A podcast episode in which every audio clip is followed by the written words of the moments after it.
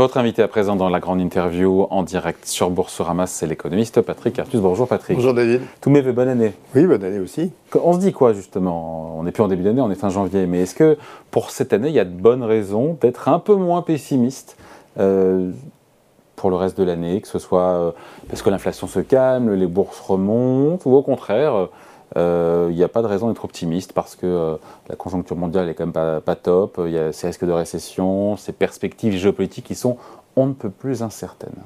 Bon, je crois que le risque majeur sur, sur nos économies mais, vient du risque géopolitique.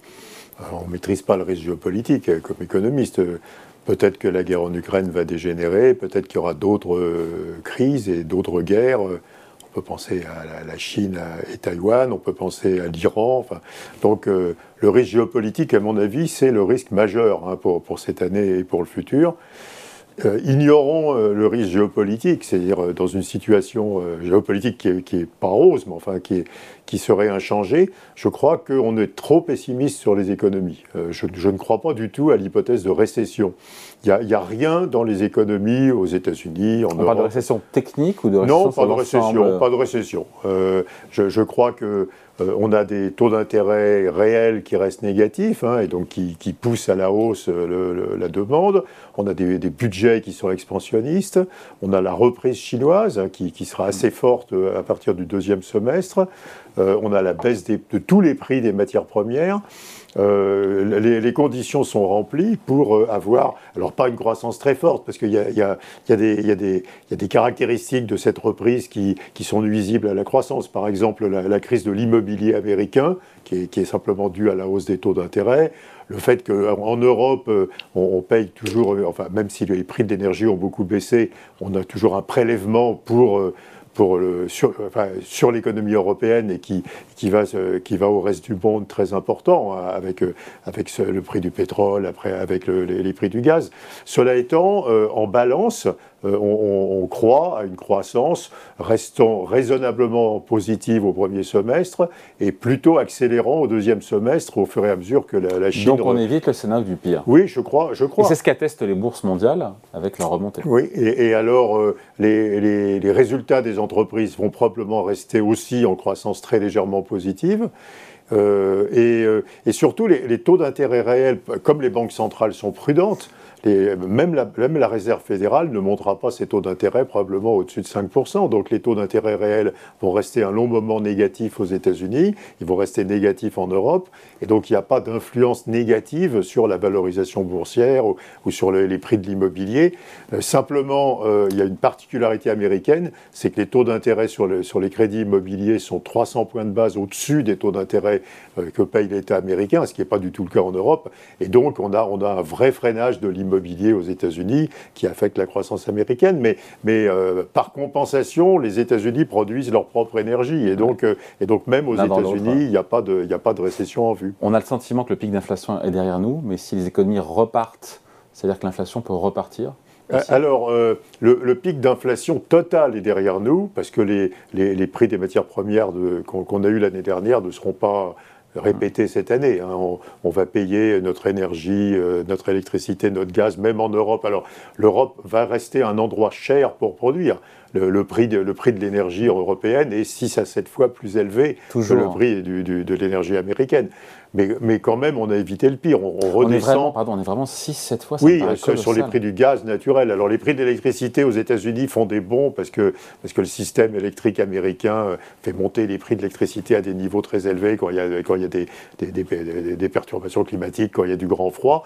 Mais le prix du gaz naturel, et, et, aux États-Unis. Les chiffres, c'est quoi en gros? Alors, en gros, alors en équivalent euro par mégawattheure, c'est 12-13 euros par mégawattheure aux États-Unis ouais. et, 50 à peu près 50-60 en Europe. Hum. Et voilà. Alors, une, une incertitude sur l'inflation euh, européenne et américaine, c'est euh, les effets de la reprise chinoise. Euh, on, on, va avoir une reprise économique de la Chine qui est transitoire. Hein. C'est pas c'est pas une reprise dans le long terme de l'économie chinoise, mais simplement les contraintes sont levées de 75 60% probablement des Chinois ont, attrapé le Covid. Et donc, ils vont, on a un retour au travail des Chinois. tous les indicateurs sont, sont, bien orientés en Chine. On va probablement avoir 5 ou 6% de croissance dans l'année dans qui vient en Chine. Alors, après, la croissance va retomber parce qu'il y a les, les, problèmes de vieillissement démographique, les problèmes de crise immobilière. Mais, et, donc, il y a une question qui est l'effet de cette reprise de l'économie chinoise sur l'inflation. Oui. Alors, le, on, peut être un peu rassurant. Euh, il y aura un effet très clairement sur les prix des métaux, mais pas énorme sur les prix de l'énergie, puisque la, Chine a accès, par exemple, au, pétrole russe. Et la Chine se fournit en Russie euh, à des prix extrêmement bas par rapport au marché mondial en pétrole. Et donc, la reprise chinoise n'aura pas beaucoup d'effet sur les prix mondiaux du pétrole. Hein. Et, alors, sur le gaz, c'est un peu plus ambigu, parce que la Chine peut être concurrente de l'Europe sur l'approvisionnement en GNL, hein, en gaz liquéfié russe. Donc, il y aura probablement un petit effet sur le prix du gaz, mais, mais même en mettant les choses au pire, on n'aura absolument pas la répétition de, la crise énergétique de, l'année dernière. Hein. Donc on peut être raisonnablement optimiste Oui, d'autant plus que le stock de gaz naturel européen sera à peu près rempli à, un peu plus de 60% en sortie de cet hiver, alors que d'habitude c'est 25%. et donc on peut passer l'hiver prochain sur les réserves de gaz européens. Donc euh, raisonnablement, on peut penser que les prix des matières premières, bon, qui rebondiront un peu, ne vont pas remonter euh, beaucoup, et qu'il y aura un effet positif de pouvoir d'achat au fur et à mesure de la désinflation. Je, voulais dire sur l'inflation, donc ça c'est rassurant sur l'inflation, y compris prix des matières premières. Euh, on, peut être plus inquiet, il y aura, il y aura une vraie résistance de ce qu'on appelle l'inflation sous-jacente. L'inflation continue d'augmenter en zone Alors, alors le, dernier point continuait à augmenter. Aux États-Unis, l'inflation sous-jacente recule euh, assez, assez, assez sensiblement, mais en zone euro, euh, on, probablement on a, on a un gros décalage sur les hausses de salaire par rapport aux États-Unis et on va avoir des hausses de salaire plus fortes. Et puis surtout, euh, d'ailleurs, c'est un phénomène qu'on a aux États-Unis comme en Europe. On a une baisse de la productivité du travail. Et ça, c'est une très mauvaise nouvelle en termes d'inflation parce que ça, ça renforce les coûts des entreprises. Hein. Et donc, je pense que l'inflation sous-jacente, c'est l'inflation salariale, hein, sera beaucoup plus résistante que, que l'inflation totale. Mais laquelle on regarde? Parce que l'idée, c'est de savoir quand est-ce qu'on va revenir et à quelle bah, vitesse euh, à 2% bah, en zone euro. Oui, honnêtement, il faut regarder l'inflation sous-jacente parce que les matières premières sont extrêmement erratiques. Euh, on, va avoir une inflation totale qui va passer très rapidement, très en dessous de l'inflation sous-jacente. Il faut regarder ces... on est à 5 sur l'inflation sous-jacente. Euh, et, et, on, va... Euh, il faut regarder l'inflation sous-jacente. On vient de 9, pardon, sur l'inflation globale en zone euro, on est à 9. Mais on est, on est, la sous-jacente est à 5. On va rapidement, cette année, passer sous les 5. Oui, mais pas si rapidement que ça, parce que les, les, hausses de salaire sont encore de 4, 4,5, et on a cette perte de productivité. Donc je pense que l'inflation sous-jacente mettra au, minimum deux années euh, pour revenir autour de l'objectif de la BCE. Ce qui, alors, ce qui amène pas à la conclusion que la BCE va être extrêmement méchante. Pourtant, c'est ce qu'elle dit. Hein. Elle a réaffirmé encore cette semaine, Christine Lagarde, son intention de frapper fort oui. Euh, pour mais, ça veut, mais ça veut dire 4,5%, ce que n'anticipent pas les marchés financiers. Ça veut dire quoi? Ça veut dire que les taux d'intérêt de la BCE vont monter encore de 200 points de base, quoi, de 2%. Vous pensez que les taux de la BCE vont monter de 200 points de base encore? Ils vont monter jusqu'à probablement 4,5%, mais 4,5% compte tenu du niveau d'inflation sous-jacente, ce n'est pas une politique monétaire restrictive. Et donc, la donc elle n'a fait que la moitié du chemin. Oui, et la BCE, oui et la mais la BCE accepte l'idée que finalement, c'est euh, uniquement au début de 2025, probablement, qu'on reviendra à une inflation euh, proche de l'inflation euh, objectif en Europe, mais, mais, cette idée est acceptée par tous. Hein. Euh, même, même, les Hollandais, par, par, exemple, qui crient quand la BCE ne monte pas ses taux, euh, ne, ne, souhaitent pas que la BCE tue l'économie européenne, que la BCE monte les taux d'intérêt au niveau qui détruirait l'investissement ou les possibilités d'investir dans la Donc on va vers plusieurs hausses de taux de 50 points de base. Oui, je, je pense que la BCE minimum va faire 150 points de base à partir de maintenant et au maximum va faire 200 euh, points de base. Quoi. Donc c'est une fourchette de 4 à 4,5. Mais faut C'est anticipé par les marchés Non, c'est pas anticipé par les euh, marchés. Ce qui est anticipé par les marchés, c'est 3,5. Donc les marchés sont 50 ou 100 points de base trop bas. Euh, ça veut dire que la BCE a une, a une philosophie extrêmement différente de celle qu'elle avait il y a 10 ans. il, y a, si les conditions d'inflation euh, de, de, la, de, la, période 1988-89 hein, était, était euh, qu'est-ce que je fais? 2008-2009 hein, était, était, était, reproduite aujourd'hui, la BCE passerait à, à des taux d'intérêt supérieurs à l'inflation sous-jacente, ce qui, ce qui fait qu'on aurait des taux d'intérêt aujourd'hui de, 7% ou plus. Et donc il y a une vraie, un vrai changement de philosophie dans toutes les banques centrales qui arbitre en réalité entre le maintien. Et c'est mieux. Bah, c'est mieux, oui, c'est mieux, mais il faut, accepter que c'est un prélèvement sur les épargnants, euh, parce que les, taux d'intérêt réels restent beaucoup plus longtemps négatifs, euh, au profit euh, de la transition énergétique qui est plus facile à, financer et des entreprises qui ont des, conditions financières plus faciles. Euh, le gouvernement français euh, qui toujours vise le 1% officiellement dans le budget 2023 de croissance. Oui, mais je, pense que c'est faisable. C'est faisable. C'est faisable. Au final, tout le monde lui est tombé dessus en disant pas du tout non, ça sera entre 0,2 et 0,5. Je, crois, je crois que Bruno Le Maire a, raison de ne pas changer son hypothèse de croissance. À nouveau, on va avoir un peu moins que ça au premier semestre, mais plus que ça au deuxième, parce que, parce que la croissance chinoise sera forte. Euh, et donc, et donc c'est tout à fait envisageable qu'on ait 1% de croissance. À nouveau, sauf sauf choc géopolitique additionnel. Hein. Qu'on ne maîtrise pas, pour lequel mm. on n'a pas la main. Mm. Aux États-Unis, on a eu les chiffres de croissance au quatrième trimestre, 2,9%. Mm. Après 3,2% de croissance au troisième, trimestre, c'est en rythme euh, annualisé, bien sûr. Euh, finalement, la croissance américaine euh, ne freine pas aussi vite que prévu. Peut-être que la Fed est en train de réussir son pari de faire un atterrissage en douceur, non? Euh, Oui, bah, euh, enfin, quand même, euh, la, Réserve fédérale, à nouveau, bénéficie des taux très élevés sur l'immobilier. À nouveau, les taux d'intérêt sur l'immobilier, 7%, 6,5, on a 6,5, et que contre 3,5 pour, pour la dette publique américaine. Et donc, les crédits immobiliers en Europe se font un peu moins cher que le, le, coût de financement des États. Donc, c'est une situation très différente. Il y a un immobilier aux États-Unis ou pas? Avec des taux, encore une fois, pas, C'est pas inquiétant, il n'y a, pas, a pas de subprime en vue.